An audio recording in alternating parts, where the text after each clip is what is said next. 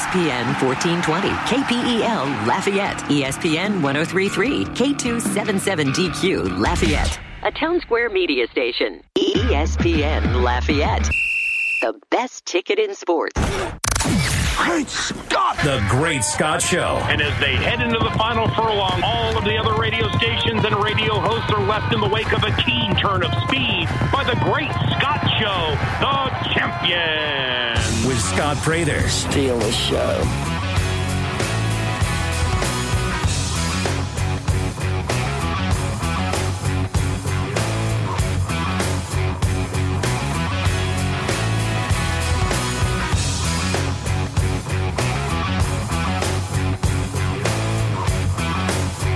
Hello, everybody. Welcome into the Great Scott Show on a Tuesday. A few days left in March, one of the busier sports months of the year. And, um, you know, he's a busy man. He's out there serving this great state, this community, working hard. And um, last week we had uh, planned to get him in here, and then duty called as it does, and so he had to go to work, and now he just he, he has trouble staying away. You know, for for for my guest here this hour, he doesn't have um, bad vices. Maybe he gets you know a little over the top with his team sometimes. That's just called phantom. That's not a bad vice. Oh well, depends on who you ask. Yeah, if you ask a Falcons fan, it's destructive. uh, yesterday was 328 day, by the way, but this is kind of like how he gets his fix sometimes. So he, he's, he's back for more. James Butler, former NFL and UL wide receiver, is in studio with me for this hour.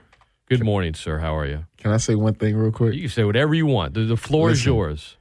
That 328 tweet that you that you put out yesterday was the most hilarious thing. I don't know how you even thought of that. Oh, Like, every, people get in on it every. I mean, how can you? I see 328. How can you not think of it? no, I know, but I don't know how you thought to put that meme to. Right, just right to them. Oh my gosh! Their dude. mentions are always are busy every year on on March 28th.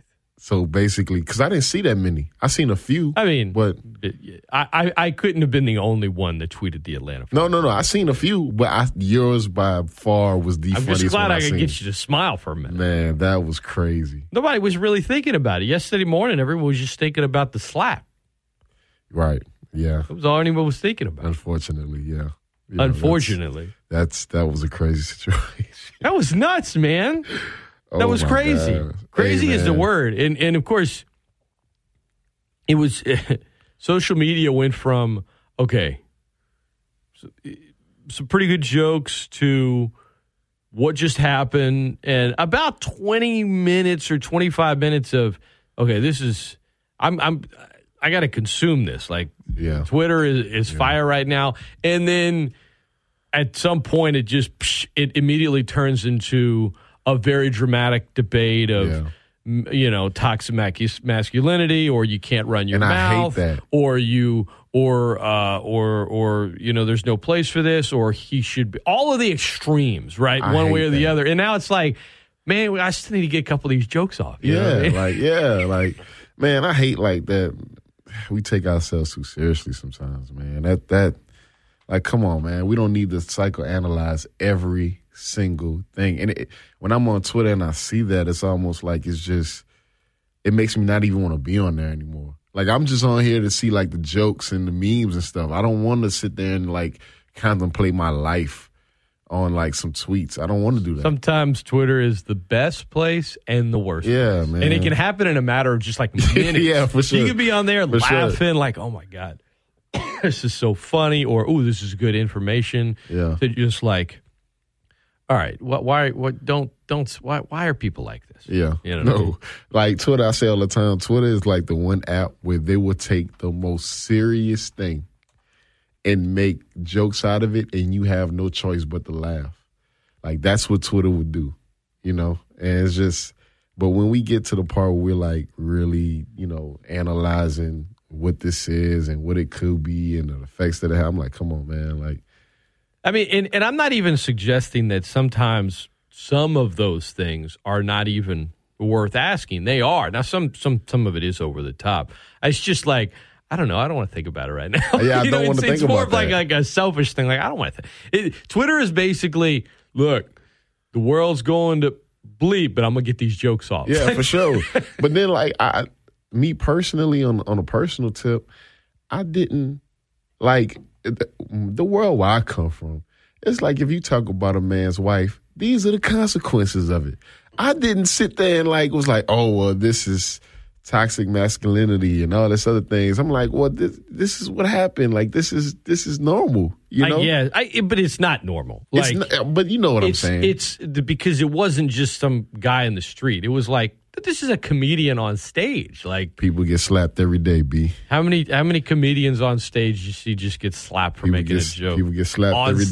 stage. B. Yeah, I don't know, man. I ain't saying it was right, but I ain't saying it was wrong either. That's saying much. You know what I'm saying? That's nah, nah, nah. much. But for real though, I, I think it could have been handled differently though. I think it could have been handled differently. It, it was look. It was a little zinger joke. If it was all normal, he says it, move on. No one even thinks about it. It's done, Right. gone. Right, right.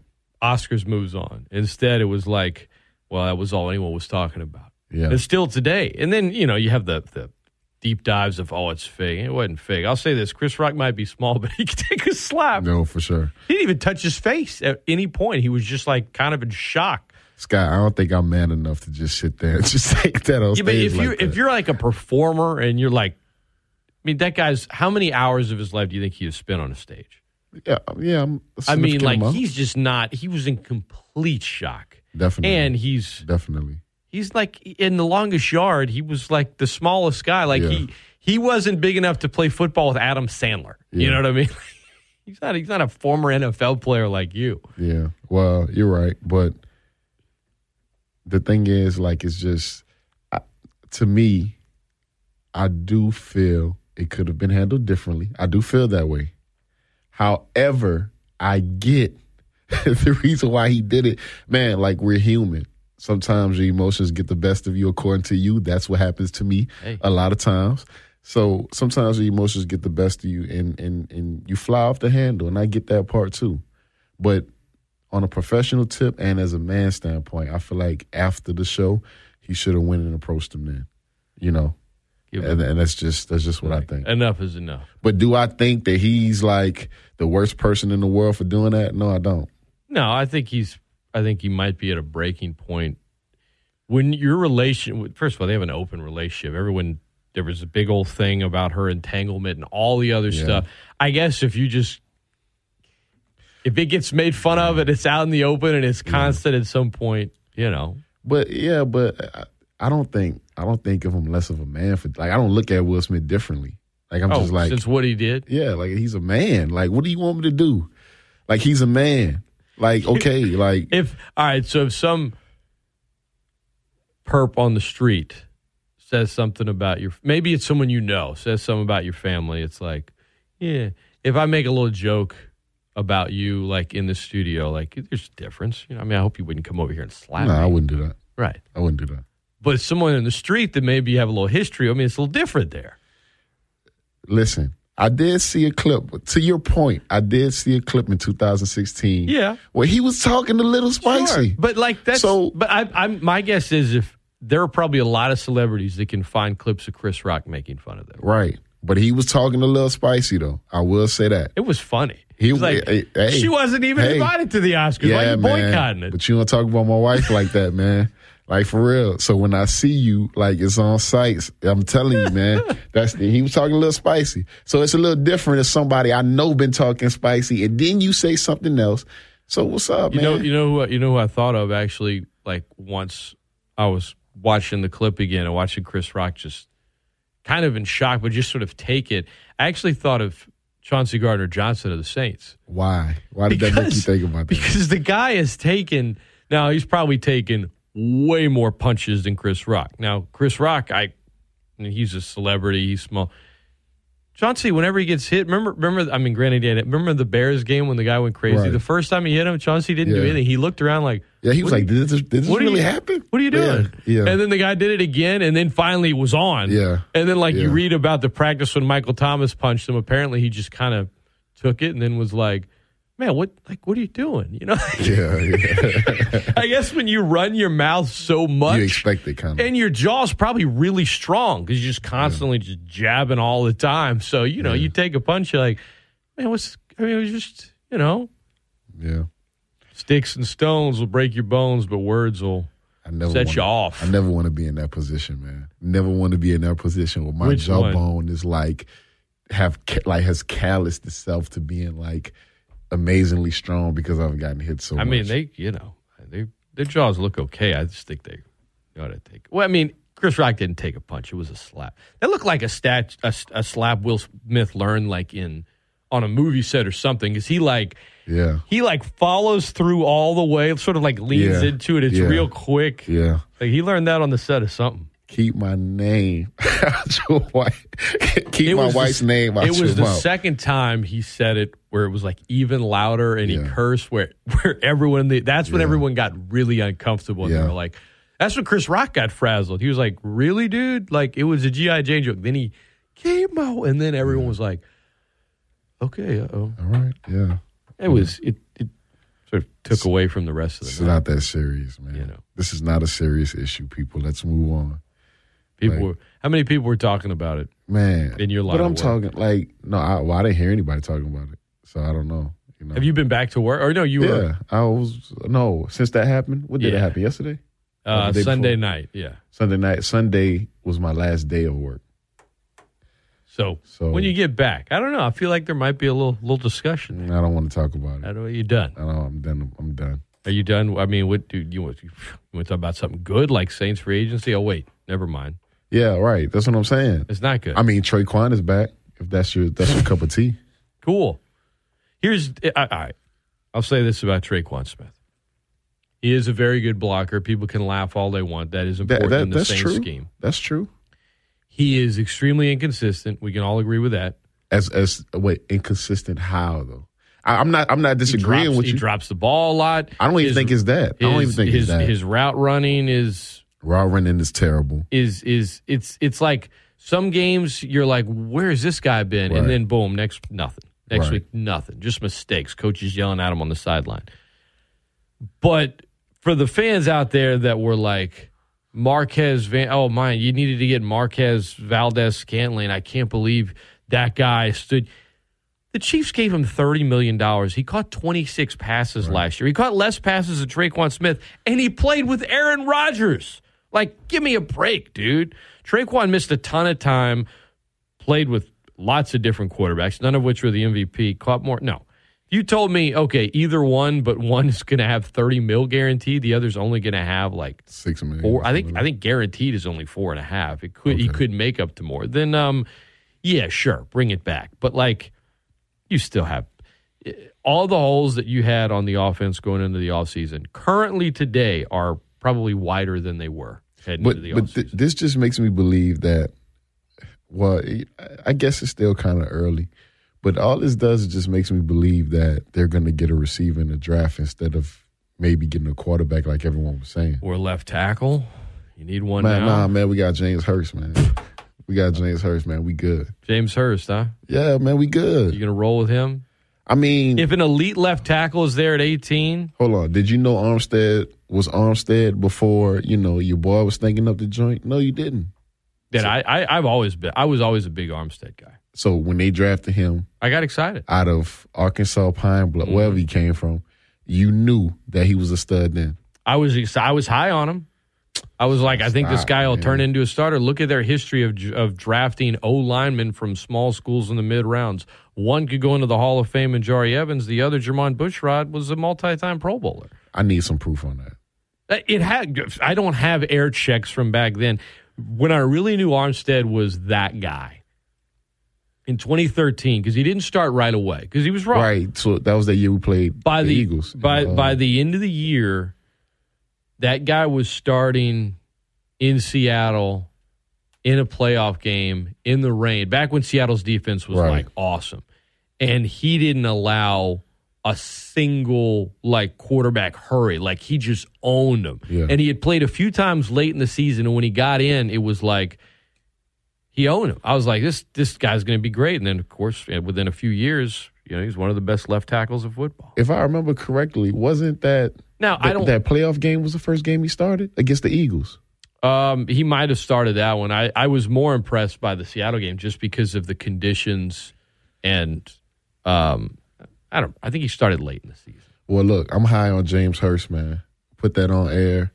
They had they had now the difference was Hurst was a UDFA that like they Armstead was this athletic freak. Everyone looked at him and was like, "Boy, if you could harness that." Yeah. Now his problem is, you know, you'd miss a few games every year, and you'd also play through a ton of injuries. And I get at this point with his age, like eh, we're gonna we're gonna, but dude, you've got four picks in the top hundred and one. You have to hit on it. So you don't like what an O line is right now, except with the exception of one person, I guess. I like two guys on the O line a lot. So I like Eric that's McCoy, and Ryan Ramczyk. Well, yeah. What about you don't like? Andrus Peat is is not as bad as people make him out to be. I know he's not. That's why I'm asking. So He's he's but like let's let's not act like he's you know not mistake prone. I mean, yeah, okay. So that's that's three. So you giving three credit? And I also think Peat benefits. I think his better games came when he was playing next to Armstead when Armstead was in there because you're next to an All Pro.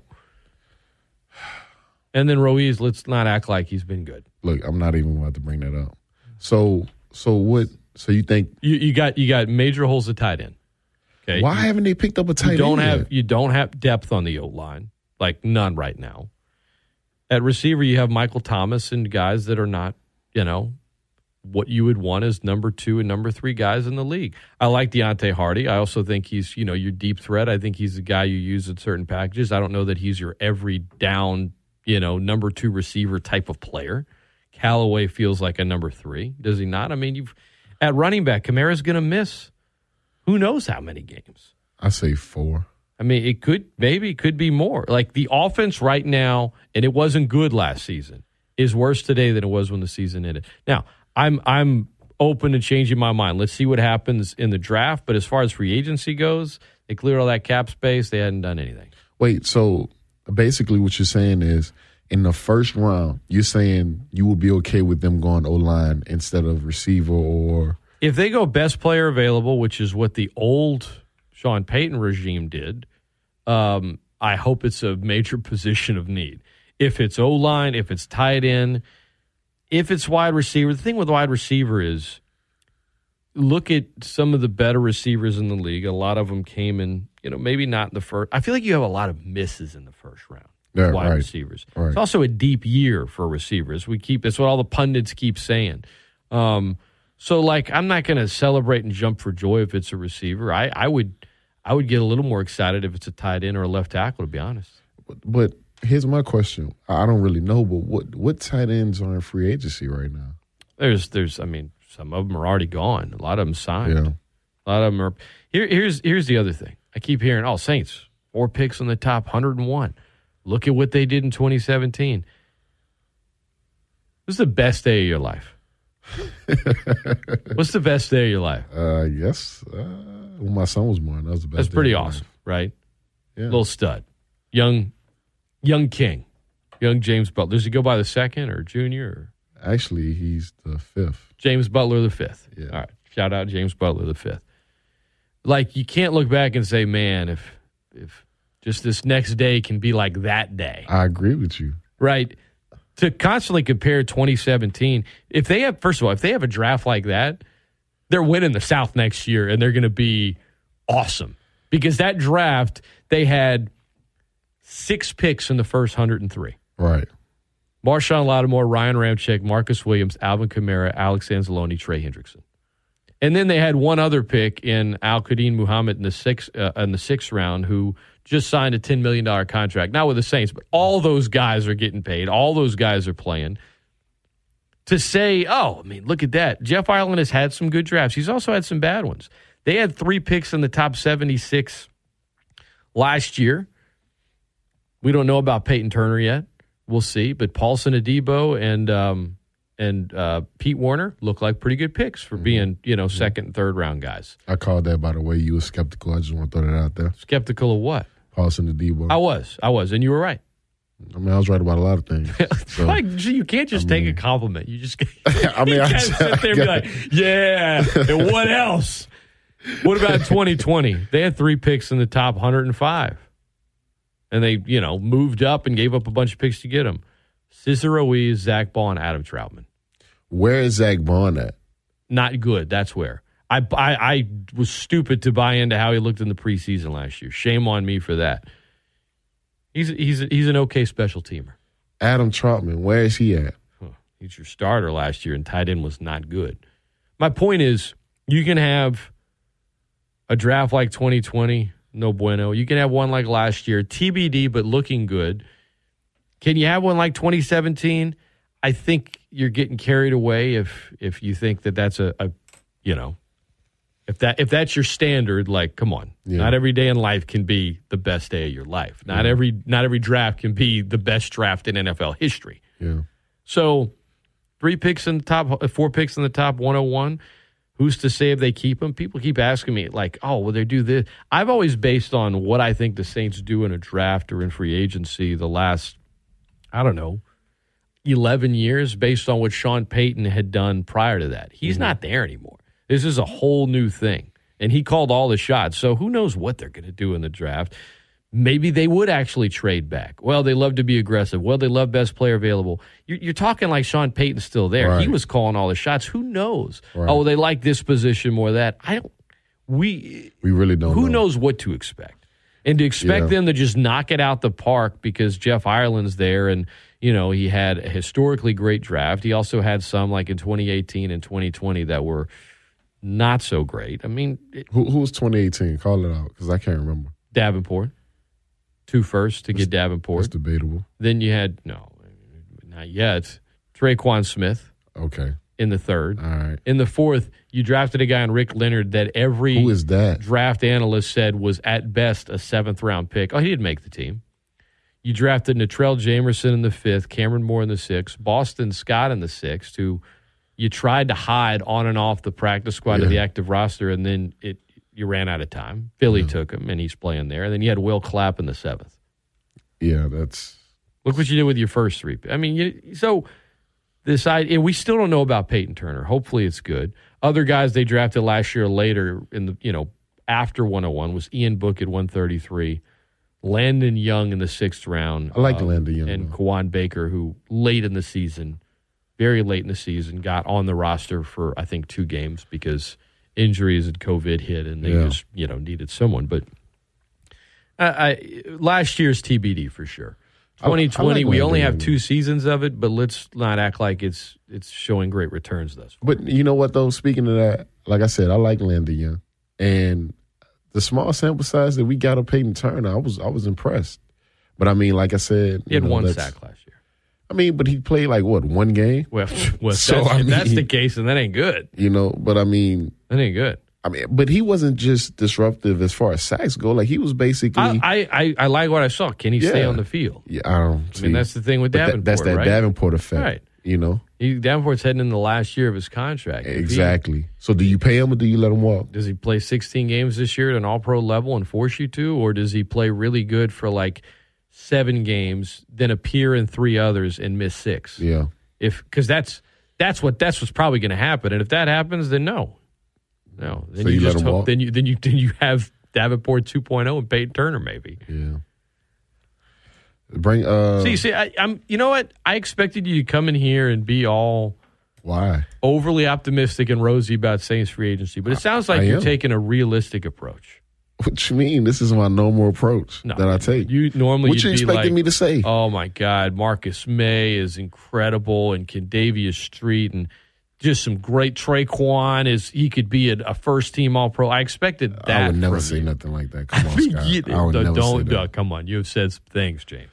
But come on, like that Tre'Quan Smith. You're like I have a, a line. Like, come on, man. Like that's that's that's low key disrespectful that you would say that I would say something like I that. mean, man, look, but I I like I do like the signings that we you know that we did, but I'm not coming in here. I don't know what they're gonna do. I can't. I like you said, I can't pinpoint what the team is gonna do because Sean Payton isn't there anymore. You know, we've been stuck on what Sean Payton has been doing, so we can't speculate. I got there. there you go. I, I mean, that's such a realistic and objective thing you just said. I'm kind of shocked. Well, I'm about to switch it up then. Since you're shocked, I'm about to switch it up. About back to to walk my, over and back to my, like, back to my, back to my old days, man. All right. Dennis Allen is speaking right now uh, via Zoom at, um, I think all the coaches are at the NFL owners' meetings. Anyway, um, Nick Underhill and others are, are tweeting some of the things he has said. Shout out to Nick. Dennis Allen says the plan is to. It's funny, we are just talking about the tight end position.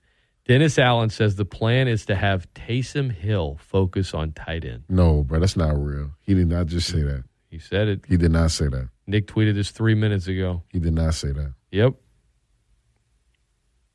Yep. Are you serious? I mean, the word was out that, you know, the Hill experiment at QB was done.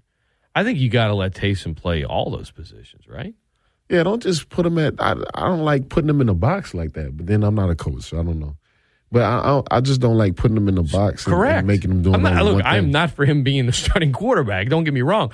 Let him have his package of plays. Let him play the H back, tight end, receiver at times. Like He's not use even him big to enough run. to play tight end like that. I mean, he's going to have to go put on more weight and block. And that is that people will try to spin this as oh, it's just oh, it's great for Taysom. It just tells you how bad Saints tight end is. And you're if you have a Swiss Army knife, why would you only use one tool in it?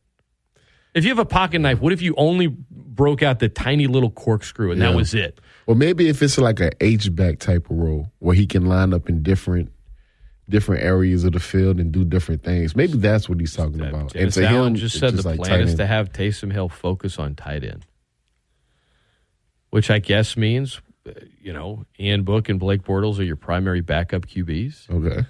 If Jameis Winston got hurt, Blake Bortles all the way. you wouldn't. You would rather Blake Bortles than Taysom Hill. He, uh, uh, Siemian, maybe not Blake. I mean, come on, man. Blake Bortles. Blake Bortles went to the AFC Championship game. He had, he had, he had. So did, you know, Trevor Siemian was a Pro Bowler, and then he went zero and four as a Saints starter last year. Okay, but he didn't go to the AFC Championship game though. So Blake Bortles did. So? So, I mean, hey, is that is I that is mean, that it? That's all. AFC Championship game, four Pro Bowls. Let's not. I mean, like, a Pro no, Bowl, no, whatever. One, Well, one Pro, Bowl. Bowl's a joke. I mean, no, look, I, I don't even. I don't even like. We Blake Bortles is a f- funny guy to just root for, um, and I do. I still forget he's even on the Saints, but like, let's let's. I think Blake is a starter. I think that ship has sailed. He kind of just bounces around the league now and goes QB room to QB room. AFC Championship game. Pro They should have won that game. They should have. They That, that was a fumble. Yeah, man. I don't even want to talk because see that kind of stuff right there. It just brings back bad memories of like bad calls, if you know what I'm saying. And it's just I don't want to. I don't Well, want to bring that the up. Patriots went on to lose in the uh, Super Bowl to the Eagles that year, but yeah, you almost had a Nick Foles, Blake Bortles Super Bowl. That's crazy, isn't it? And then what happened? The Jaguars fell completely apart because they had not experienced great success and they had no idea how to handle any of it. Well, let me ask you this: Wh- wh- What you think the plan is for Ian Book? I don't know, a third string quarterback. There's no way. What do you mean? There's no way. Like They took him in the fourth round, James. Let's not act like they were like this first round pick. He's our future. I mean, Russell Wilson win the third. Why do you do this? I love when people are like the. Se- I love when people are like the Seahawks knew. Or I love when people are like, "Oh, the Patriots knew when they took Brady." Like, no, they didn't. they took him in like whatever the sixth round, one ninety six. Like, no. If anyone knew that, if they knew that, they would have taken him in the first round. Like, stop with this. Stop this nonsense, I just knew. I knew before I said it. I knew what your reaction would be. Man. But nah, man, for real though. So Russell Wilson win the third, Yeah, and look what he is now. cool. He started right out the gate. So who's to They say They paid Matt Flynn and they saw Russell Wilson in training camp and they're like, okay. they didn't have a choice? No, they they saw how good he was. Right. He didn't give them a choice. He was just that good. It's like Herb uh. Jones, a second round pick. And most guys in the NBA in the second round, they don't even make the team. That's true. By game two, Willie Green's like, I'm starting this guy. Like, I don't And people are like, "Oh my god, how bad is it?" They're starting a second rounder. He's like, "I, I, I am the coach. I see what's happening in practice. I'm starting this guy." But shout out to Trey Murphy though. He had a game. Shout out to Trey Had Murphy. his big though. game. And I love the confidence, man. I love to see the confidence he, he he's starting to get, man. That's amazing. Shout out to Trey Murphy, man. All right. Is the NFL about to head to the subscription streaming service? We'll give you the details on that. Final four heading to NOLA. What's it like for state troopers when a gigantic sporting event comes to the state? It's crazy you asked that. I'm gonna. uh, You're gonna give us crazy asked details that. on that as well. It's all coming your way when we come back after this. I'm Scott Prather. That is the guy himself, James Butler, the fourth Right? former Raging Cajun and NFL wide receiver in studio with me. Don't go anywhere. It's a great Scott show. We're right back right after this. You, my friend, I'm glad I did this test on you, the friendship test. What? you got the best seat in the house. ESPN Lafayette, ESPNLafayette.com, and the ESPN Lafayette app. This is the one place where you can really let the referees know exactly how you feel. This is NFL, which stands for not for long when you make them calls. ESPN Lafayette, ESPNLafayette.com, and the ESPN Lafayette app.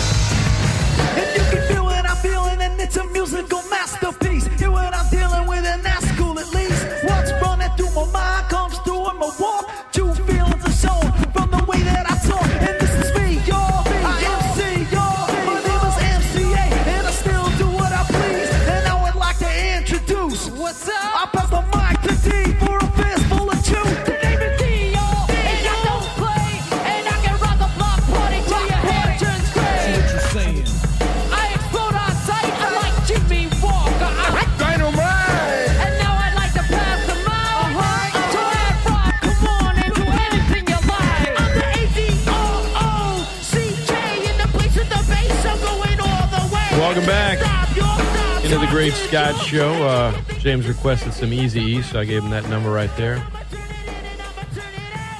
Little, No little, response, no little throwback joke there. No, no response. No response needed. um, NFL streaming service. You know, I'm surprised that the NFL never hadn't done this sooner or thought of this, but it always felt like NFL Plus was was going to be in the future. NFL Plus. Some kind of subscription service.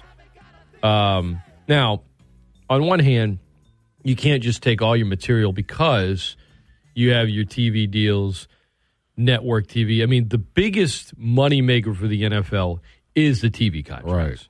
Right. Right. Fox, CBS, ABC, Amazon, ABC slash ESPN. Like that's where it's at. So what do they do on a streaming service where, you know, a pay for streaming service?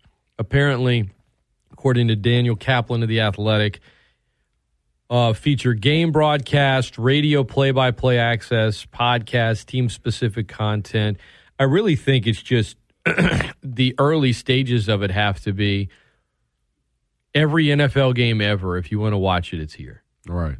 I, I think that's what you just have to start with. Now, I know that's a huge library, but what I mean, what my thing is, the NFL. There's so much content everywhere, everywhere, mm-hmm. right? It's constantly consumed all over TV. So, what edge could they have that would make you actually want to spend your hard-earned money to get?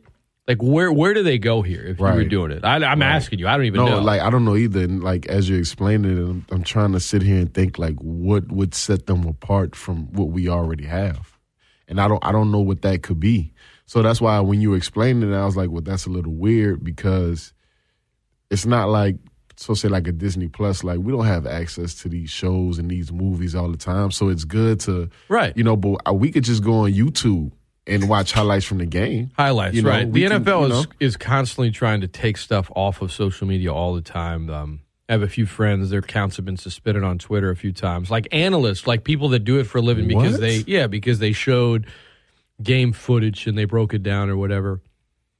They So didn't that's a pay real for the all twenty two. Yeah, you know, the NFL will if they'll they'll if there's enough followers or something, they want to control and and have the rights over everything.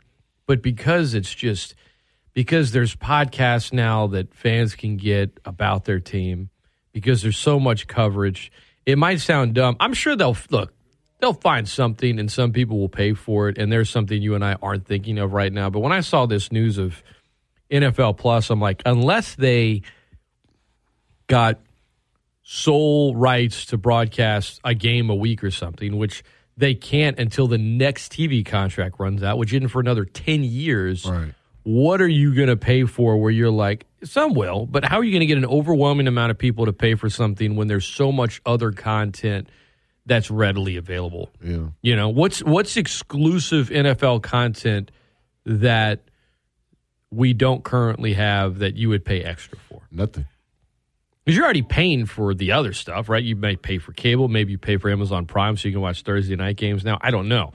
But But Thursday night games just come on TV anyway. Like not you know, anymore. Not, They don't, not anymore. Since when? Moving forward, it's just Amazon Prime. So that's what they they came out and said. Wow, wow. Good thing I have Amazon Prime then. Now, if it's your if it's a team in your own market, like if the Saints were playing in it, that that would also air on. I'm not even sure what channel, but it would air locally. So if it's a team in your home market, you get the game.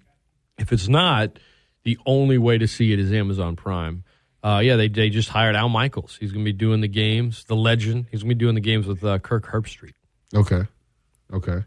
Well, you know what, man? At least they're doing that. I wish the Pelicans and the NBA would make it easier to watch those games because Yeah, man. You you you, I, you were texting me the other night on Sunday. I'm like, James can't even see the Pelicans. man, and I had to. I listen, actually thought you were working. I didn't realize you were off at that. no, point. I was off, and You so just couldn't see it. and so like I'm glorious. I'm in. I know, and I'm in a frantic because I'm checking the scores. So let me tell you my timeline with this. So I had just got off or something like that, and I had to go do something, and I checked the score, and it was halftime. I remember it was 67 47. And I was like, man, I can't believe we laying the egg like this. So then I went, got something to eat, came back, and I seen it was like 85 78. And I'm like, okay, like here we go, we coming back. And once I seen that we were like four points behind, I think it was like maybe 96, 92 or something like that. I was, I was, were just refreshing. I was just refreshing the phone over and over and over and over again. And I'm on like, I'm on my heels trying to, like, I'm like, come It's an important game, I'm man. like. After losing to San Antonio Saturday, they really need. You lose that. You lose. Uh, probably lose a stronghold of the nine spot. Now you're only a game up on the Spurs, who could have the se- you know the season series was tied two to two, but they have a better conference record. So now you're like, you go from. I mean, we'll probably host the Lakers in a play-in, or at least set ourselves up to that. To, oh my gosh, we might not even get in Right. that important of a game. I also had uh, a five hundred dollar bet on the Pelicans money line, so Wow. I So I was were- like I was I was confident they'd win. Now, I didn't bet with the spread, which they actually ended up covering. It Yeah. was four and a half. My wife knew about it too, so usually I, I, I get to watch most of the game, but it started kind of early, so we were kind of tied up with the kids, and she's checking her phone. She's like, "They're down 20. twenty three now." Yeah. I'm like, "It's all right, just you know, just wait it up." So, you so. So you were cool. You were cool. just eventually, yeah, I never had a doubt. It- LeBron was going off, but you look Yeah, at the was. rest of the roster, you're like, like really, like this, this isn't going to hold up. And say this about these Pelicans, man, they they don't, they're not the most talented team in New Orleans, you know, pro basketball history, but they never, I mean, they never bow down. They never just stop just grinding, and so. They just kept chipping and chipping, and then when things get hot and the momentum sways, and they have this great energy, and the the smoothie king center was going crazy. We ended up turning it on, you know, in the third, and and then my son's all into it, and he's screaming, and doesn't realize why my wife's actually like kind of really into Yeah, it, and yeah, then they yeah. they come back and win, and uh, that was nice. That was nice. Man, but you know, you know what though? What the biggest thing about that is that people, I, I guess they realize it, but what people don't, the leadership, man, the leadership. But it takes good leadership. Attitude, attitude Two. reflects leadership. Attitude. Name that movie. Hey, man. Hey, Hey. seen it a million times. Captain. Um, Um, people don't realize though, like it, it takes leadership to get a team to rally twenty down because you already like emotions are high. You already know this is an important game. You know, so for him to get his guys to rally around around each other and, and come back like that against the Lakers, I was just like, man, I I think they made the right. I thought they made the right hire. It was a, back it was a then. great hire. but- I mean, when they hired Van Gundy, me and uh, Seth Lewis from TV3, we, I don't know, we were kind of like, it's okay. Like, kind of wish they had gone a younger like route. it. It's a retread. I didn't. I did not like it either. didn't what I didn't. I didn't publicly say this is terrible. I just I said I would have preferred them go a different route. Mm-hmm. Um, Seth was with me. A lot of people online were like, "Oh, this is a great hire." Turns out it was a horrendous hire. Um, Willie Green was a great hire, obviously. The reason the comeback didn't surprise me Sunday is because look at what they've, and, and you're right about leadership. Look what they've done this season. Mm-hmm. They're three and sixteen. And now look Zion out the whole season. the whole time. We might get him back. We might not. He's not here anymore. Who knows what's going on? And they rallied back from that to to get to where they are. You know, since that three and six, and and Brandon Ingram, by the way, who's awesome when he plays, missed twenty five games this year Yep. due to injury. Yep. Yes, trading for CJ McCollum has helped, but to have a rookie class where you have a second rounder and an undrafted guy that just got his real contract in Jose Alvarado, Love them. that Love them. you don't you don't have UDFA's in the NBA and second round picks playing meaningful minutes, Coaching, man. huge minutes late in this. It's just so rare. And then their first round pick to have finally his his big game, his big moment to see the teammates happy for him. It was uh, it was great, man. Valanciunas, uh, that guy's what a I love the way Valanciunas plays, great- man. he- For real. his game is rugged and handsome, Yeah, like his looks. yeah, man. yeah, man. That dude, I love the way he plays, man. My son's favorite player is Zion, but since Zion hadn't played this year, I think now it's Yeah. He draws pictures of Jonas. Yeah, man. And he's like, Dad, why can't you grow a beard like that? I'm like, if only, son. If only. he loves watching him. He's always like, man, Man. he's seven feet tall. He does this. But they, they, that, what a great, just, it's it's fun right now. And look, haters are going to say, oh, whatever. Y'all need to shut up. They have a losing record. Like, no, man, if you We follow this team, you, you wanted something. Playing meaningful basketball this time of year hadn't happened in four years, by the way. Um, to have people constantly badgering the team on a national scale that don't follow it and this and that, to have negativity away from the court, to have the questions designed, all that stuff, to be just playing meaningful basketball, to have the arena going crazy, and just have players that and a coach that are all buying in. Like you just wanted to see something you could build on, and you're seeing it right Yeah, now. Like they- definitely. maybe they lose the play in, maybe they don't. Maybe they win the first one, lose the second. It's it's not just about if you think Pels fans are just excited about this moment, then you're losing sight of what they've been through. It's not just this moment; it's about sort of what it what it seems to signify. Because even with the neg- negative stuff and or the questions rather surrounding Zion, it's like to still be where they are and have. There's I, my point is, I totally understand why any long term fan of this team Is would be really excited. Yeah, I'm, I'm extremely excited. But you're right. I, what I don't like, and I guess it comes with the territory of a quote unquote small market, is I don't like how the media isn't even giving, you know, Willie Green any credit. Well, it, it's it's it's because of their overall record. I get that, but do they know the obstacles, like you said, that he had to overcome to get I think the a few a few point? of people that actually follow the league closely, like a Zach Lowe. I mean, Uh-huh. there are, but like if you're just talking about talking heads, like they don't they don't watch all the games. they But- just but the they have a producer every day that's like talk about the Lakers, talk about LeBron, have a take on this, talk about Zion. Like there, Mm-hmm. how many times do you watch one of those talking head shows where they debate or whatever, and they're actually like breaking down specific things that happen in a game? More often, it's just needs help or he should leave or mm-hmm. oh this team is good or oh they have beef. It's not like yeah. are you watching the the x's and o's of what this coach did of this play they drew up of what this bench is doing of how mm-hmm. this comeback actually occurred? Like that's it's it, you can find it. You just have to look in the right places. And you know most of the wrong places are the ones that have the biggest platforms and the most access and that's what a lot of people consume and then they tweet about it on social media like they get deleted. you know, go. I I've always liked what what uh what Zach Lowe does. I've always liked you know some people that cover the sport and others like I don't. people Pelicans fans can't stand Kendrick Perkins. I'm like, what? Like you, the guy gaslights. Like that's what he does. Like why are you? Who cares? Who cares about Kendrick Perkins? Yeah. But I- I'm surprised you weren't at the game, man. I mean, I, how would I get to that game on a Sunday with all that with kids? I mean, I, I would have loved to have been there. They get in the if if they're hosting the play, and I got to find a You got to find a way. Now. Yeah. Other basketball's happening in New Orleans this weekend. Right. The Final Four. Right. the blue blood final four the cbs executives were all really happy dare i say aroused when they got this final four they're like oh my god this is great Yeah. i think it's great for the state because duke unc villanova kansas you're going to have a lot of fans show up tons of fans show up the coach k thing Shout out to i want them Hubert to lose man. so much um, Why? I hate Duke. Um, and here's my question for you, though.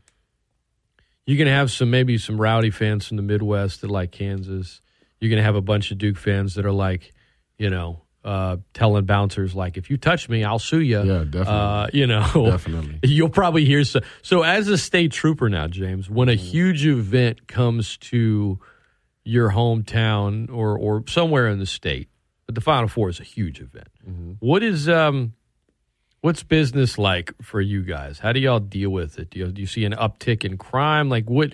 From a work standpoint, do they say, okay, we need more hours here because we have to cover for this? Right. How does it work? Well, let me let me break it down for you like this. So if you're just a regular, I want to say regular, but if you're just um, not involved in anything and you're just working on the road, then you don't necessarily have to worry about that out here in Lafayette because typically you're not going to New Orleans to work something.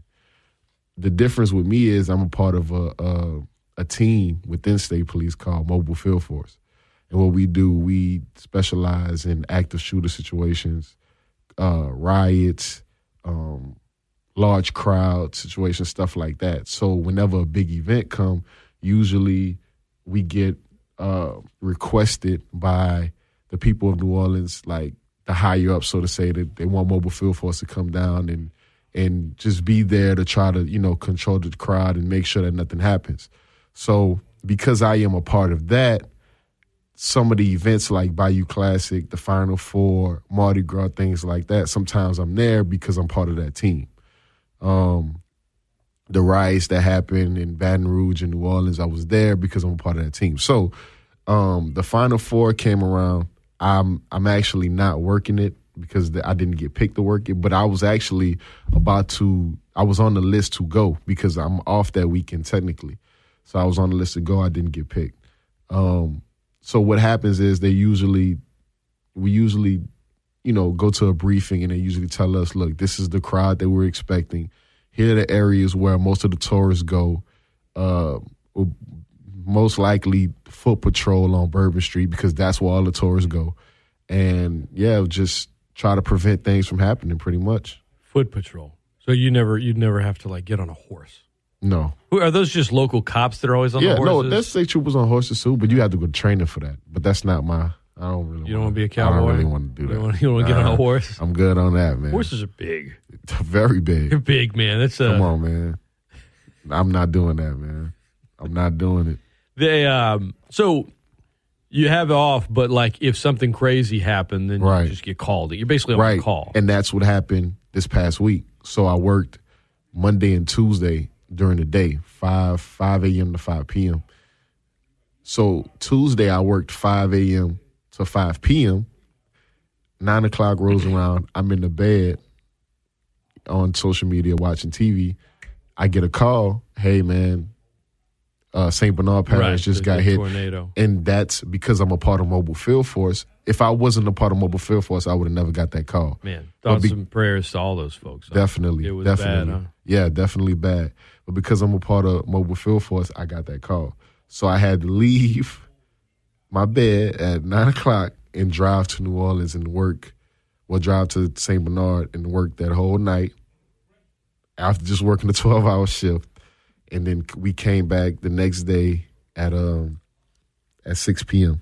and worked throughout the night and same thing on Thursday. So yeah. If so you ever were forced to, you know, have to arrest like your favorite player, would it would it hurt a little?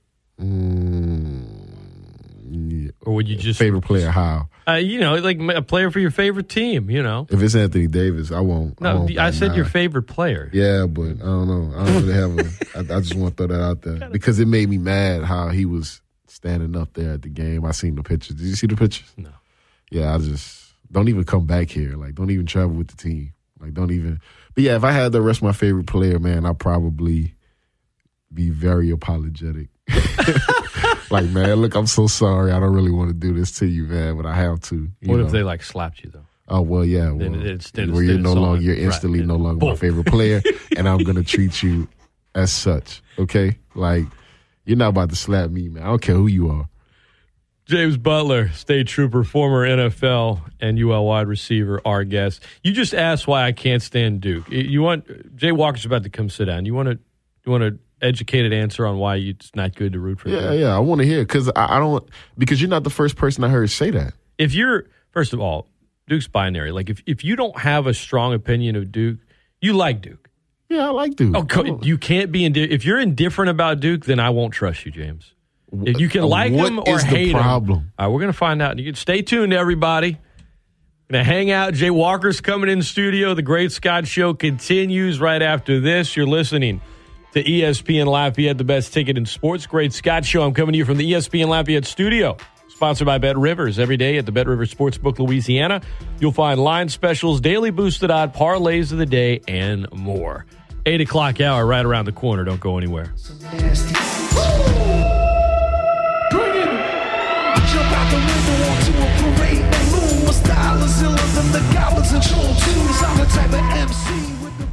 ESPN. ESPN. Lafayette, the best ticket in sports. Great Scott! The Great Scott Show. And as they head into the final furlong, all of the other radio stations and radio hosts are left in the wake of a keen turn of speed by the Great Scott Show, the champion. With Scott Prather. Steal the show.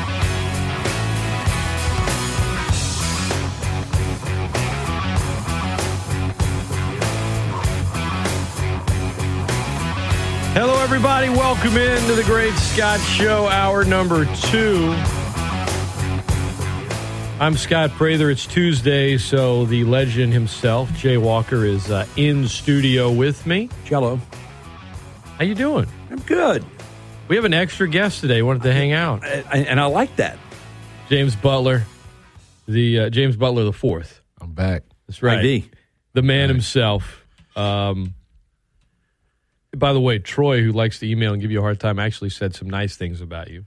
Really? Yeah, we'll, we'll, we'll get back to that. We'll Yeah, circle back please, to that because you, know, you, that that, had, that hasn't happened. well, that might change if you don't listen to what Jay and I are about to tell you. okay. All right. Okay. All right. Because Jay, we were talking about a little bit about the Final Four, and I was actually asking him as a state trooper what it's like when a giant sporting event comes to the state for law enforcement and all that other stuff. And then then I kind of started to talk about how it's great who's in the Final Four because they're going to bring so many people, and I just I really want Duke to lose. Even though I have some best friends that love Duke, and my brother-in-law graduated from there, and they don't like that I hate him, but I just hate him. He's like, "Why do you hate him?" I was like, "Wait a minute, what?" It's like, what? Why? He's like, yeah, I hear people say that a lot.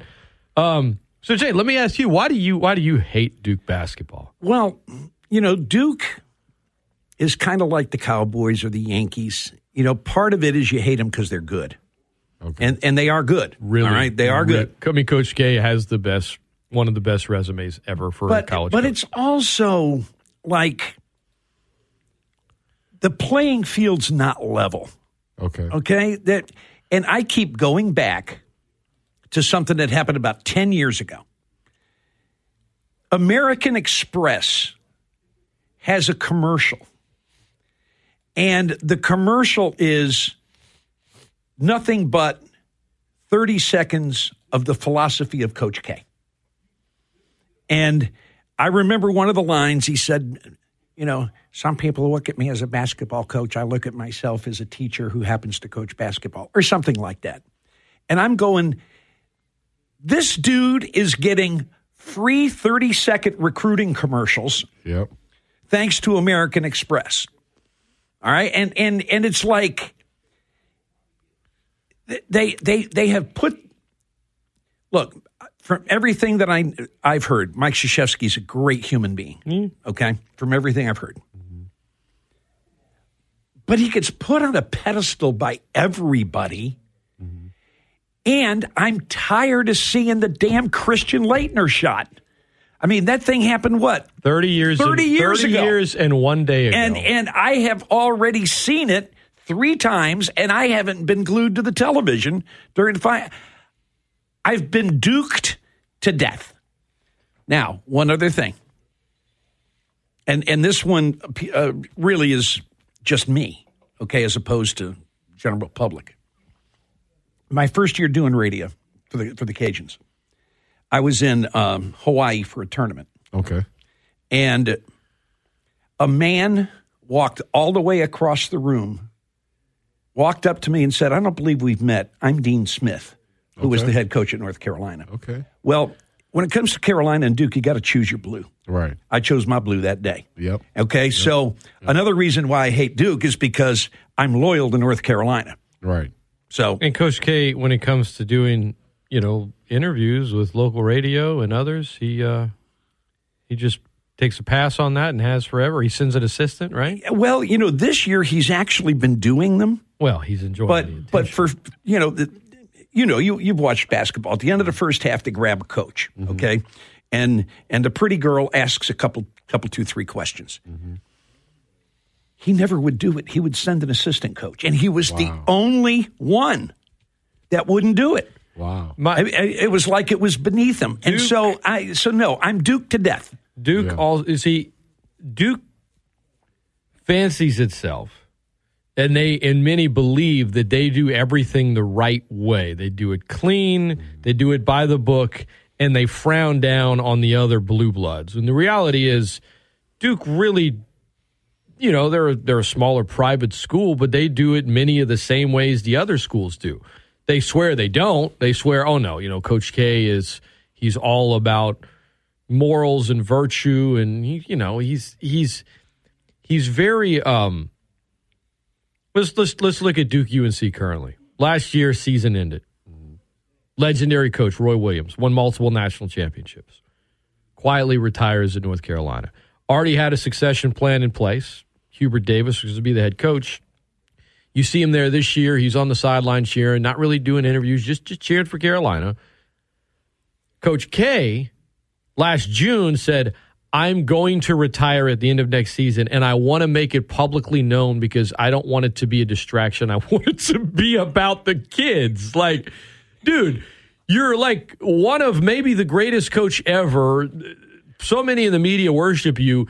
You're announcing your retirement tour and claiming you want it to be about the kids. Then he That's a lie. That's a lie. Then he complains this year at times about the stress that comes with it. Of well, you know, everywhere I go, people want to take a picture, and I just I don't want it to be about me, dude. Like on senior night in the last game ever at Cameron Indoor Stadium, do you think the seniors got any attention? No, it was about Coach K, who lost by 20 to UNC, then afterwards got on the mic and shushed the whole crowd and told the students to shut up. He goes, guys, quiet down. You know, we're not happy about it. It's like, it's, he's very much, I don't know if he, I don't know if he's just in on it and he knows that he's doing it or if he actually is just that And- jaded and you know that he what Duke fans, being you know what. Duke fans say about that What? Oh well, he earned it. He earned he earned the right to have everybody heap praise on him for an entire year. But that's not the point. The point is, he says, I don't want it to be about me. And then he made it all about him. And then reportedly on this farewell tour this year, whenever he played his final ACC games on the road against conference opponents, a lot of them gave him a gift. Yeah. Uh, Louisville, Louisville gave him um, a, um, a fifth of Maker's Mark, okay, that, that was dipped in Duke blue wax with his picture on it. Um, and then and other folks, you know, that that's the one that, that comes to mind. But Right. They knew it was his fairway. He made Right. sure last June to tell everybody, hey, just so you that's know. the last time I'm going to be here. And- and, uh, and then he goes to Carolina, and they don't do anything. They're the only ACC school that didn't do anything. Be, oh, how dare North Carolina do? It's Duke. It's Coach K. It's the mo- it's your most hated rival. You going to give this guy presents? So they didn't. Yeah. And, they got heavily criticized for it. Yeah, reportedly he was upset by. it. These are just a few examples, but you could start to see sort of the divide between those that love. Like when Jay and I used to get on Duke a lot back before I think more people realized just how hypocritical it all was. We get emails and they were they weren't like STF like be quiet, you guys suck. It was shame on both of you. Yeah. Coach Shame K is a great individual, and you, for you guys to put him down, it's like shame. Like again, sort of that condescending, like, Mm-hmm. "Oh, you guys are children. How could you say this?" We have never denied that he's one of the greatest coaches ever, and now with this latest Final Four run, he has more Final Four appearances than John Wooden. Like, if he wins it all, Duke fans, and I know a lot of them, are go- they're going to let me hear it for the rest of my uh-huh. life. It's going to be insufferable. Yeah. They're going to they it, they it has a chance. The Final Four has a chance to be hilarious if they lose to UNC of all teams in a year where UNC was an eighth seed and not even all that great, or even in the national title game if he comes up just short. It also has a chance to be like the perfect ending for him and every Dookie, and they'll all be able to look at guys like Jay and I and people that root against them and basically just tell us, ha, you know, give me the old DX, boom. Yeah. You know what I mean? Yep, Like yep, they can yep. tell us to, to do that. And so, and, and, and, I, and I told, we'll go to the phone lines in a second. I told Jay this, shoot, I, I've been telling you this for the last few months. I'm going to miss Coach K because it is so fun to root against him. Like I don't know if John, I don't know much about Jon Scheyer. I remember when he played, like he, you know, he kind of looked like an angry, you know, orc from Lord of the Rings when he'd scream. But he was, I mean, he was a good player. But like I don't know, like it, it's not Coach K, and so to to not be able to root against him is uh it's it's it's gonna be it's gonna be tough. It's gonna be tough. So this No, Final Four is gonna be still. It'll still be easy. This fine. Well, no, I mean, I- it, I shouldn't say it's going to be tough. I'm not going to suddenly root for Duke, but I'm not going to enjoy it as much. Like when they lose, it's not going to be nearly as fun just seeing oh, Mike's oh no, face. no! Every time the, for the last you know x number of years, every time that they lost, it was it, it you know we would like it was nice. you felt you felt like you wanted to like have a celebratory beer or something. Yeah, it was good, and and that's how I'll feel Saturday or Monday if it happens. But if they win, I might actually be at the title game Monday next to one of my good friends that's a hardcore Duke fan. If they're in that game, you and I'm sitting next to Need any Carolina blue to wear? I might.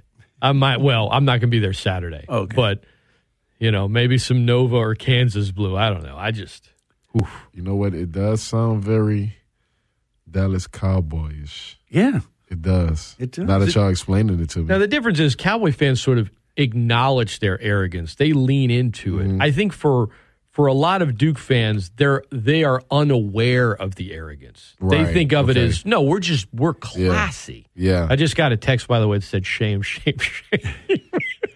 So you know what? And now that I can see why, you know, y'all feel that way about Duke now. I don't know. I, I haven't experienced it, so maybe I need to pay more closer attention. Oh, you just haven't had a you you just haven't had a, a close person in your life that was a Duke fan. yeah, I really, I, I, I don't think I've met anyone. and that else. ma- that means you're blessed. yeah, I haven't met anyone that's the Duke fan. Some of the. Duke fans in my life, I love them. They're they're they're awesome. But well, when it comes to, to those games, it's like nope, You know, it's I- on. It's you know, on. One one of uh, not Jones Jr. but the other Jones Jr. sends me a, a, a Facebook message the other night, and he said, "Dad and I are going to the Final Four. And of course, this was before Duke won their Elite Eight game. And he said, "I have never been so nervous before a Duke game in my entire life." And it was like I wanted to. Um, who'd they beat? Arkansas. Arkansas. I wanted to send him a text that said "woo, woo pig sooie," okay, and I and I said no. You know, look, I ain't gonna root for Duke, but I'm also not gonna harass you either. I'm not going to harass my You know, brother-in-law. He's a graduate of yeah, Duke. He you know, loves the good- Blue Devils. I said, "Good luck, man." And at, at the end, I said, "Congratulations, enjoy the Final Four. now, You know, my other friend, my old college roommate, I will harass the hell out of him. yeah. I will harass, and if they win, he's going to harass the hell out of me. So Yeah. it's on. All right, uh, let's take one quick phone call. I think it's a Duke fan here. Good morning. Welcome into the Great Scott Show. Hello. Yeah, he, I, don't, I don't believe you're gonna miss him at all, Scott. I don't believe you're gonna miss him. Not at all. You can just find somebody to hate on, somebody else to hate on, whoever else that wins a lot. That's all. You're not gonna miss Coach K at all, man. I mean, you know, it's amazing too. You listen to people talk about Duke and talk about like you know how much they hate him or whatever, whatever. And they ain't clean. And and like I told you before, I I mean I kind of knew that I'm a Duke fan. Ain't none of them clean. You know, ain't no program is really clean. You know what I'm saying? So I mean, it, it, you can go say it about everybody. You know, so but it's, it's amazing how people talk about them and everything act like they're so awful and everything. Coach K this, Coach K that. And I understand how y'all feel about him because ain't nobody's perfect. He's a human too, so he may have dirty baggage too. Who knows? But it's amazing how people hammer them and how much y'all used to praise the Patriots when they was winning though, and they're known for cheating, known scumbags, but y'all love them. Y'all All right, first of all, first of all, Ronnie, Ronnie, Ronnie, Ronnie, Ronnie, no, no, no, no, stop, stop, stop, stop. I will hang up on you. Do not call and tell me that I praise the Patriots and don't ever talk about Spygate. You'll get run because I have done that for years. Yes. Goodbye. Don't don't call and say, "Oh yeah, you love the Patriots." No, no, no. No, I, the um, Patriots. you know, there, there's some shady stuff. Deflategate, a lot of BS. Spygate, a lot of fire and smoke, a lot of legitimacy there. Anyway, so no, you'll get run if you come and claim I said something I didn't say. All right, Jay. Sorry. No, I. You know, it's going to be interesting because he did say, "Who are you going to have to hate on?" You know, uh, we may pick somebody out. Look, there was a time when there were. You talk about polarizing coaches, okay, and and Coach K was one. There was a time with Georgetown, with John Thompson, that look, Georgetown sold more gear nationwide, more paraphernalia than anybody else. And at the same time, Georgetown, you either loved him or you hated him. And and John Thompson was in that in that boat. And people looked at John Thompson the same way they look at Krzyzewski. Great coach, but I hate him. And so there's going to be another polarizing figure down the road that is going to be who he is, and he's not going to care what you think about him. And I loved John Thompson because that was his attitude. I don't care if you hate me. I don't care. I don't care. The um, the stars of college basketball aren't the players. Now you'll have iconic teams that are that end up being remembered, Fab Five, the old Laettner Duke teams, whatever. You have you have some of those, but they're they're sort of a moment in time. The stars of college basketball have always just been old men. It's the coaches. Mm-hmm. I mean, that's what it is. It's it's Bill Self and his toupee at Kansas, which I like when they throw water on him. He's like, not the hair. Well, you know, it ain't it ain't, it ain't real. It's Krzyzewski. It's it was Roy Williams. It's Boeheim, who's been at Syracuse for 46 years. It was John Thompson. Jay Wright, I think currently the best coach in college basketball. Villanova? Yeah, Villanova. so- I think he's I think he's the best. Now, I don't think he's better than Coach K all time. Don't misunderstand what I'm saying. I just think he's right now the best coach in college Well, basketball. and, and that's because he's won national championships without having the best players. and he's going to be Well, missing yeah, one of his so- key starters this this weekend. So are you saying, well, besides missing the key starters, are you saying that what, what, what chance are you giving them to winning the whole thing? losing losing their starting guard, who's an All Big East player, especially in that they were game. they, were only- thin to start with. Yeah, okay, like they don't six much guys of a bench were playing double with. digit minutes. I And mean, that's it. I think they're down to about six guys now. Yeah. It's going to be awfully tough. And Kansas is just, they're the least talked about team in the Final Four because they've just steamrolled everyone on their way there. They haven't been in a close game. Bill Self isn't retiring.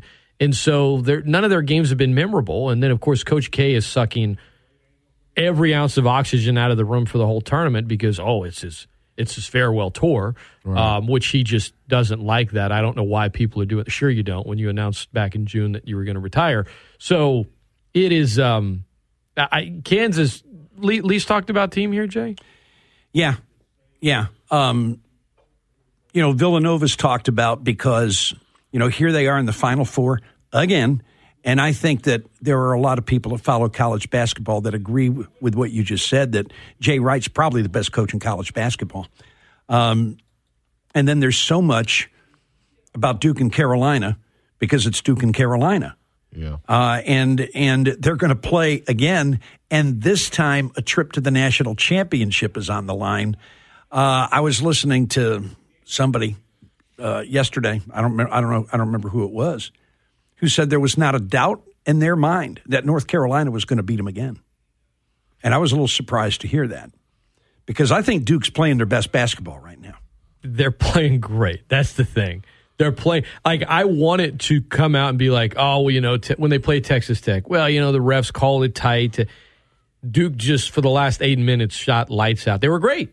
Like I can objectively say that Coach K is one of the greatest coaches of all time. When he when when when Team USA basketball got off track and you know won the bronze, which was like, what is Larry Brown doing? Like, what the heck? You don't you don't win the bronze. They got Coach K in there, and they were back to being great. And then you had all these great pros t- saying all this great stuff about Coach K. I'm like, all right, fine, fine.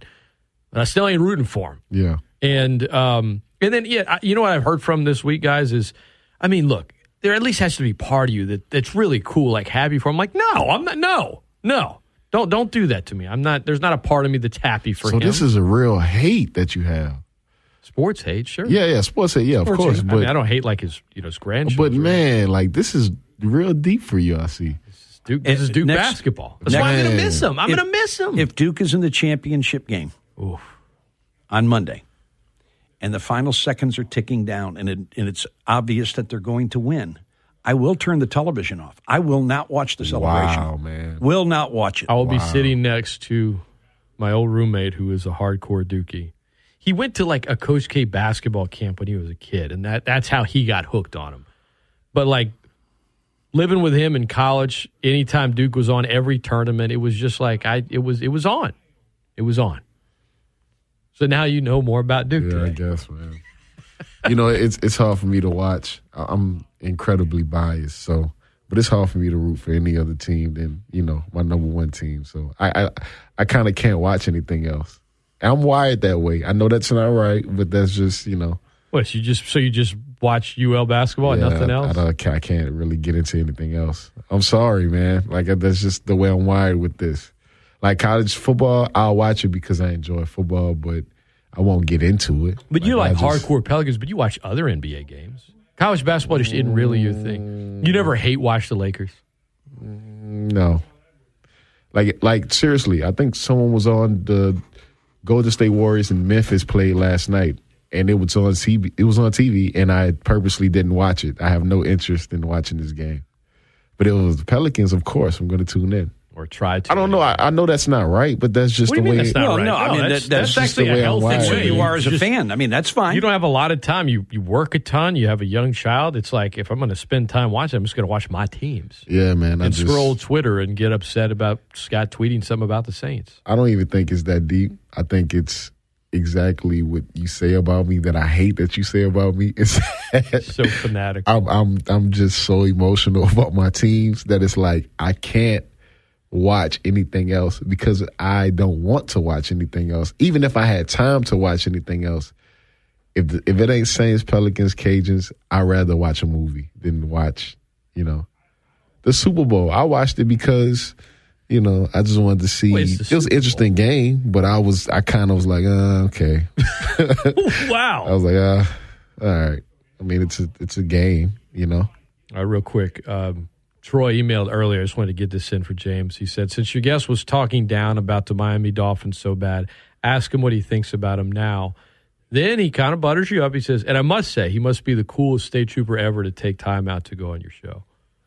Man, so that's kind of what I think about the Dolphins now. Y'all didn't, y'all haven't done anything. I mean, free agency moves wild, but you got to win some games. It's all about Tua, right? I mean, for both of y'all, like they, I, I, I respect the Dolphins being ultra aggressive, and I said this. If if you feel like you have, because they have a ton of draft assets, they mm-hmm. still have two first round picks. Oh, they gave up a ton, but they have a ton. Like, mm-hmm. use them. It's it's all about Tua because people say it's a young man's league. It's a quarterback's league. They have the pieces around him, and if he ends up being a good pro quarterback, then Miami's going to be good. And if he is average or flusters, all those moves are just you know, those players will get paid. They'll win some games, but it to me, it's just no excuses. It's all it's all It's all about Tua. it's all about Tua, huh? Yeah, it is. So basically, that's that's the reason why they signed Teddy Bridgewater as a backup because if Tua is stinking the you know stinking the joint Guess up, then. Teddy will step in and Feels like it. Feels like it. do what they paid him to do. ESPN Lafayette, the best ticket in sports. Um, before we get into Terrible Tune Tuesday, Jay Walker had a nice little uh, game winner the other night on Friday. Walk off. I say game winner. That's basketball. Walk off on Friday. Cajuns won the series against South Alabama. Saturday could have won, but walked in. Walked in runs, as Coach Deggs like to say, being too generous.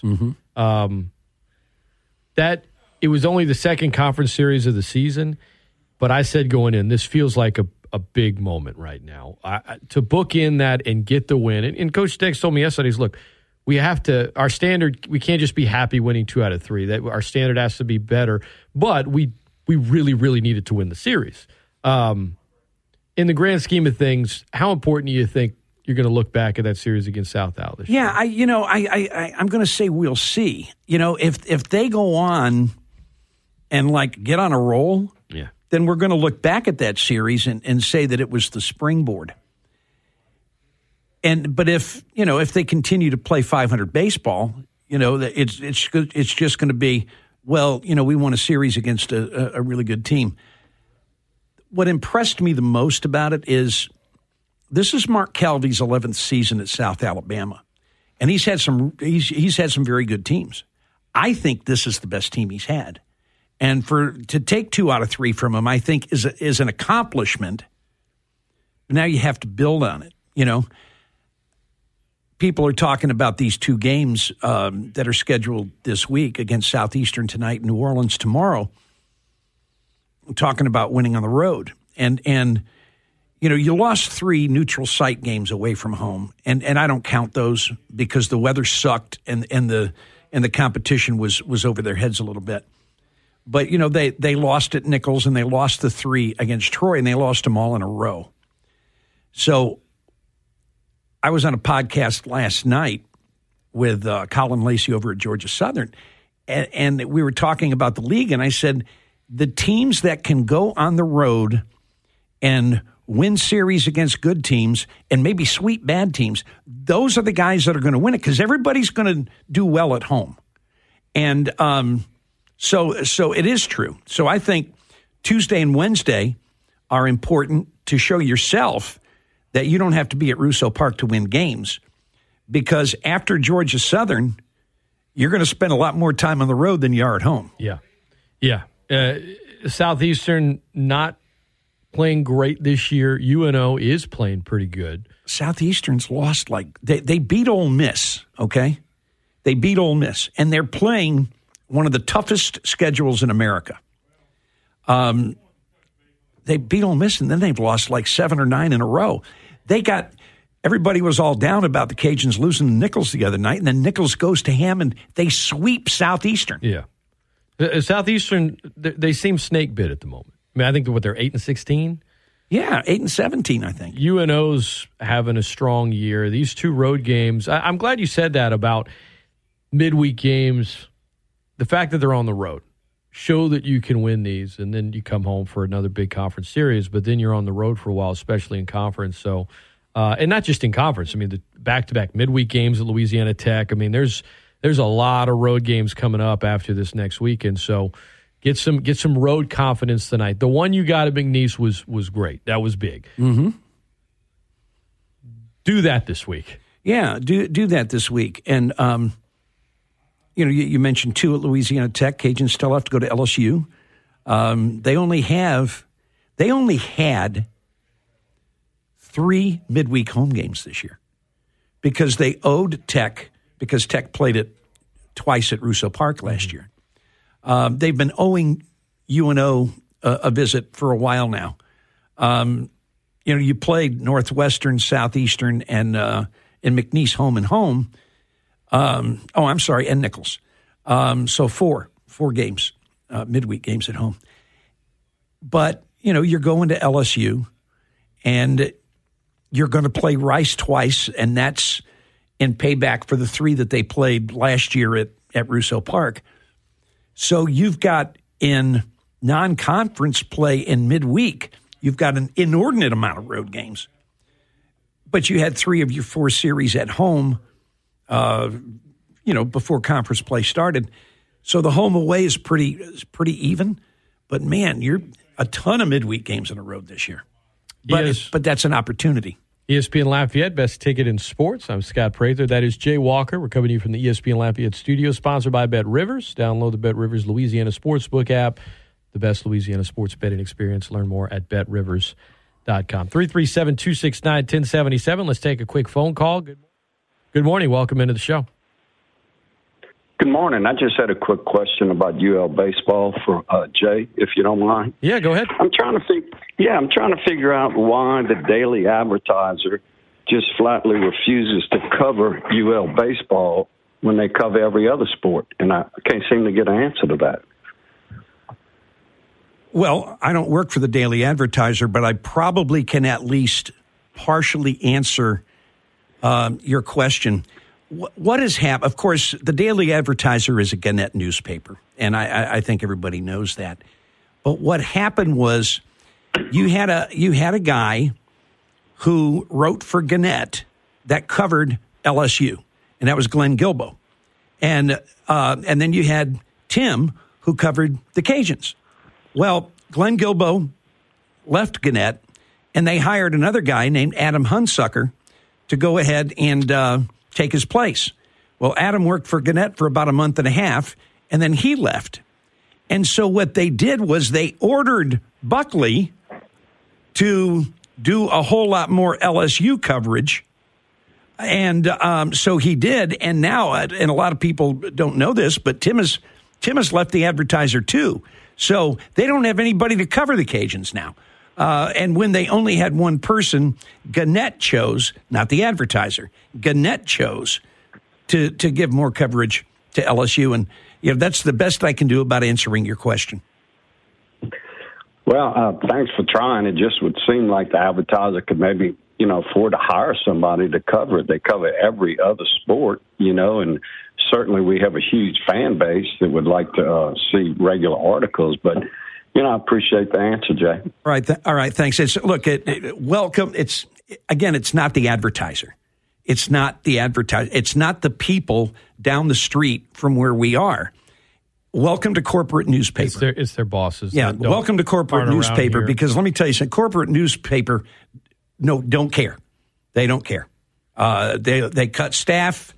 Um, they you know they figure that they'll sell more newspapers if um, if they're super covering LSU, and they don't really care what local folks think. Well, they way, don't. The way, the way corporate media works, I, I think a lot of times when you're there, when you're a, a local media group that is owned and operated by a corporate group, I liken it to, you know, if you're um, if you're in battle, it's kind of like the airplanes dropping the bombs from you know six thousand feet up.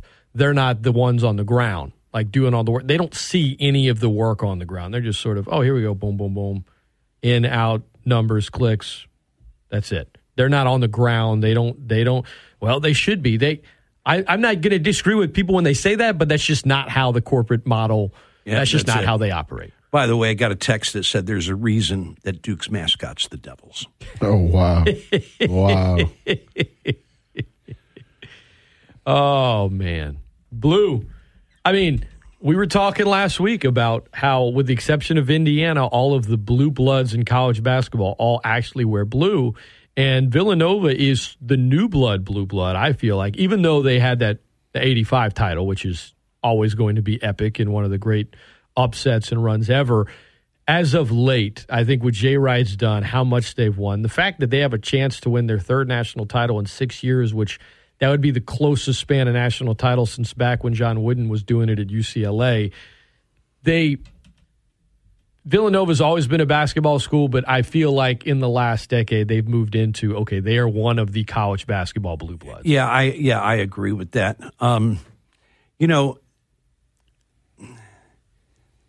they're not going to be a blue blood, but I did have an interesting statistic about the University of Houston. All right. Houston lost in the Elite Eight. Okay. It's the first time they've ever lost in the Elite Eight. The other times that they had been there, they won and advanced to the Final Four. Now, they, they never won the whole thing, but they, they won two Elite Eights with Elvin Hayes back in the 60s. They won three with Phi Slamma Jamma, and then they won last year to get to the Final Four. It's the first time they've ever lost in the Elite Eight. And they were outmatched. They were in that particular game. They Yeah, were outmatched.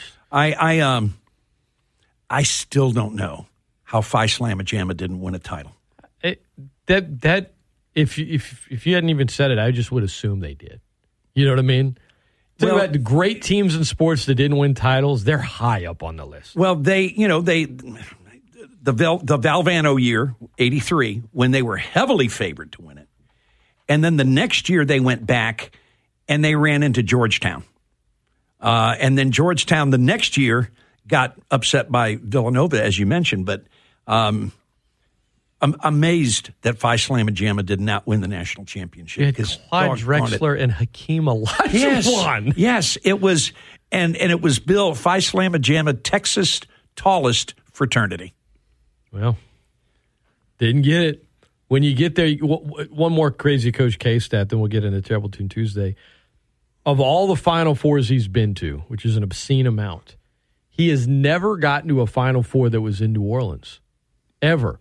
He's been to like all of the other sites that have hosted multiple times. There was a string where maybe Duke had gone to like six of seven or seven of nine, and the two he didn't get to were the ones in New Orleans. And so now they're in the Superdome. The Devils. the Devils. Oh man. We're going to take a quick timeout. When we come back, terrible Tune Tuesday. on ESPN Lafayette, the best ticket in sports. Coulda, shoulda, and woulda. Back in 82, I used to be able to throw a pigskin quarter mile. Are you serious? They all play here. Coach would have put me in fourth quarter. We'd have been state champions, no doubt. ESPN Lafayette, ESPNLafayette.com, and the ESPN Lafayette app.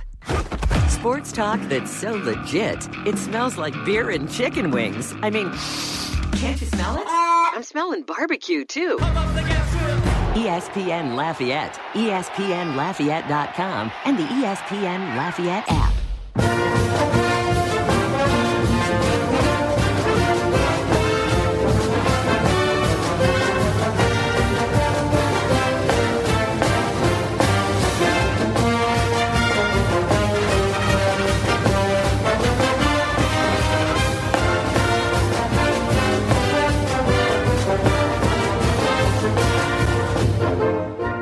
Welcome back into the Great Scott Show. It's Terrible Tune Tuesday. If you don't know what that song is, it is the Duke Blue Devils fight song. Great thing to lead Terrible Tune Tuesday in with. Shout out to one of our great longtime listeners, Mr. Judice, for recommending that.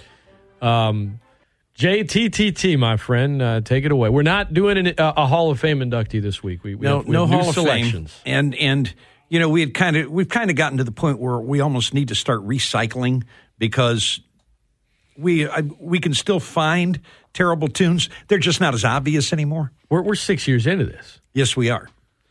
And uh, so you look at it this way: you say fifty weeks out of the year. Uh, so that's what eighteen hundred. It's quite a yeah, It's, it's a lot of songs. a lot, a It's lot, a of, lot songs. of songs. A lot of songs. Um, 1982. And and this song, I guess, if it would have been recorded by somebody else, probably would have been a big hit. But it just goes to show you that you could go back to that era of music and do some techno pop and a little disco stuff and uh, a little bit of you know this song just sounds like it was copied from every other song that sounded like this in the 80s and then they give it to this young woman named Nancy Martinez and I and I and I think that the only reason it got any airplay was because it sounded like everything else. It wasn't because it was a great song. In fact, it's taking so many different elements from music from that era that it's a terrible song. This is called For Tonight, Nancy Martinez on Terrible Tune Tuesday.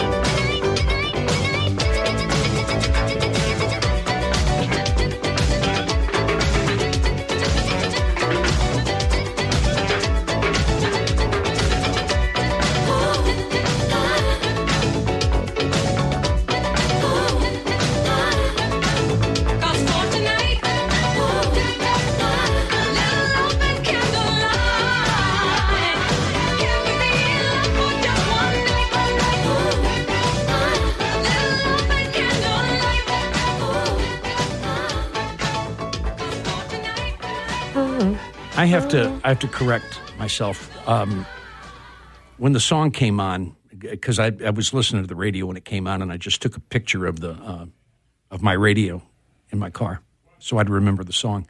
It said '82. That song actually came out in '86. Uh, so uh, Sirius XM folks got that wrong, but that's okay. Um, and I mean, touch me. I want to feel your body, Samantha Fox. That sounds. This song sounds an awful lot like that song. You just feel like too much of a good thing Too much of a equals uh, bad. It too much too of many. a too much of a ripoff. I mean, you know, I, that that song rips off everything about music in the early '80s. I, I'm going back. I to, can see that. I'm going back to 1982 today. I kind of I like the 80s sound though. So like it, my thing is with the one Jay just took. The first minute I'm like, come on, this is good, but then for the rest, the, the next two and a half minutes, I was like, okay, I need it to end. I need it to end. Yeah. Uh, You liked it, didn't you? I disagree. You liked I it? Actually, I actually like the James song, Butler liked man. I, I didn't think it was that bad, but you know, hey, I, I I'm going to 1982 for a song that might get people angry because a lot of people like this song. Uh, it was a, a hit, a mild hit across You've gotten me pond. angry a couple of times with your selections. across the pond in the UK, 1982. And, uh, you know, I confess, some people were like, yeah, I like it. Uh, Elvis Costello claimed that the singing in this song was some of the most beautiful singing he'd ever heard. when I hear it, there are parts of it I like, but you said something about this, your choice, Jay, that there's there's too much in it. That's how I feel about this. It's like now now it's just too much. You, you focus on the good, and now you're you're you're putting too many. It's like when you have a film, you're like, if this had been an hour and forty five minutes, would have been great. You made it three hours long. It's too much. It's too much. I confess. That's the name of the song from 1982 by The Beat. In the U.S., they were known as the English Beat, but in their home country, simply The Beat. On Terrible Tune Tuesday, I confess.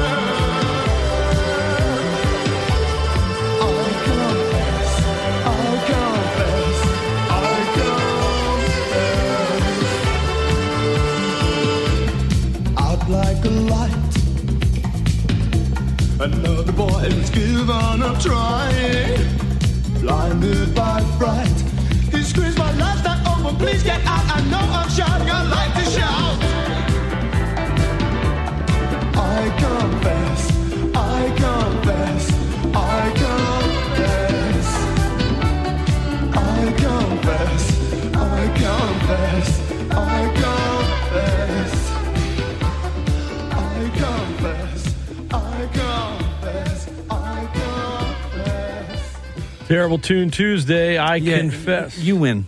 I, Okay. Yeah, I, I don't really win. get any um, any redeeming quality out of that song. at It's all. too much. Yeah, no, I just And I like new wave music, but not that one. Yeah. I actually thought you guys were going to like it, but Oh, you- y'all. you know, no. All right, James, real quick, confess. What's the song you hate most? Hit song. The all one you just played. okay, I'll take it. Definitely. Successful, terrible Tune Tuesday. We'll take a quick timeout when we come back. Um, UConn, NC State last night on the women's hardwood, uh, an absolute classic. But where should Gino Auriemma rank among great coaches in any sport? We'll discuss next on ESPN Lafayette, the best ticket in sports. Back in two minutes. Don't go anywhere. Hey, this is Rich Eisen. You can hear me every day on ESPN Lafayette from noon to 3 on The Rich Eisen Show. ESPN Lafayette. E to the S to the P to the N. The best ticket in sports.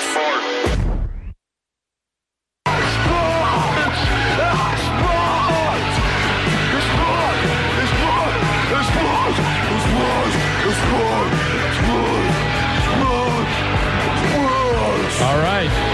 Sports, ESPN Lafayette coming back on a Terrible Tune Tuesday. I'm Scott Prather. That is Jay Walker. James Butler hanging out with us this morning. It's been a fun show. Jay, last night um, on the women's hardwood, uh, uh, Elite Eight Classic, huh? You know, I, I I watched it because I watched it because everybody knows why I watched it, but um, but I watched every second of it, and it was. You talk about two heavyweights just standing in the middle of the ring and slugging it out. Man, you know, Paige Bueckers hit shot after shot after shot in, the, in late in the second half and in the two overtimes, and every time they'd hit a big shot, North Carolina State would come down and hit a big shot. It was, it was a, it, it's as good a women's college basketball game as I've seen in, in quite some time. Double overtime, 91 87. UConn wins it. They are the only number two seed in the Final Four. All the others are ones. Yeah, and and and you know, there's going to be all sorts of criticism because of the fact that even as a two seed, that regional was in Bridgeport, about 80 miles from Storrs.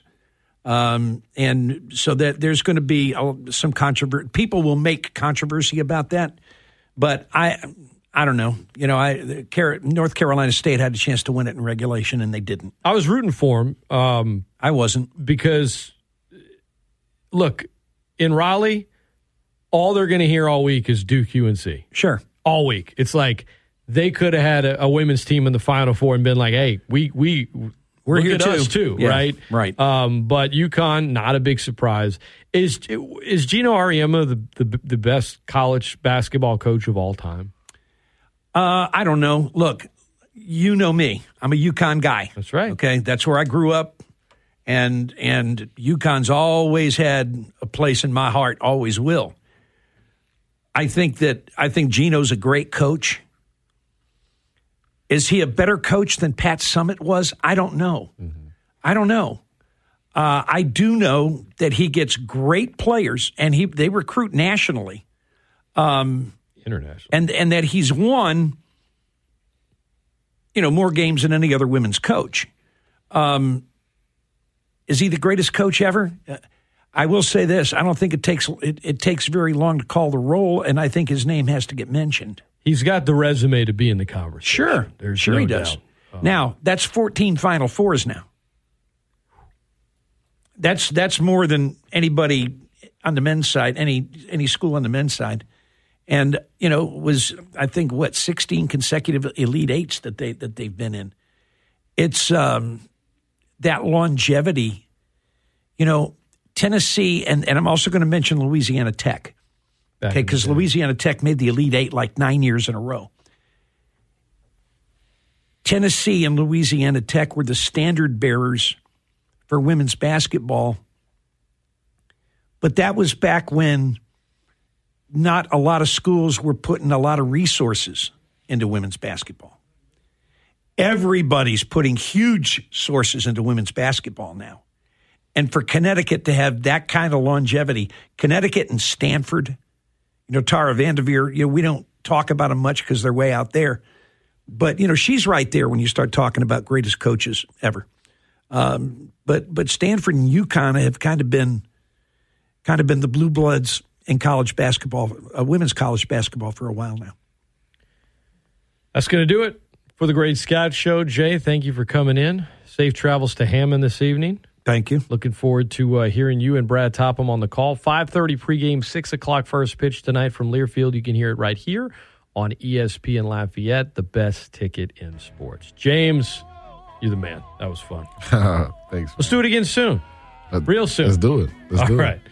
This is James Butler. I'm Scott Prather. If you guys listening to us, uh, listen to us via the stream this morning. That's brought to you by Champagne's Market on the Will Center. Champagne's going the extra mile. Dan Patrick shows next. ESPN Lafayette, best ticket in sports. I'll die for you, do time for you, kill for you, and he was never good to you. Down that amount, what you gonna do? Let's see hot dogs on the stick.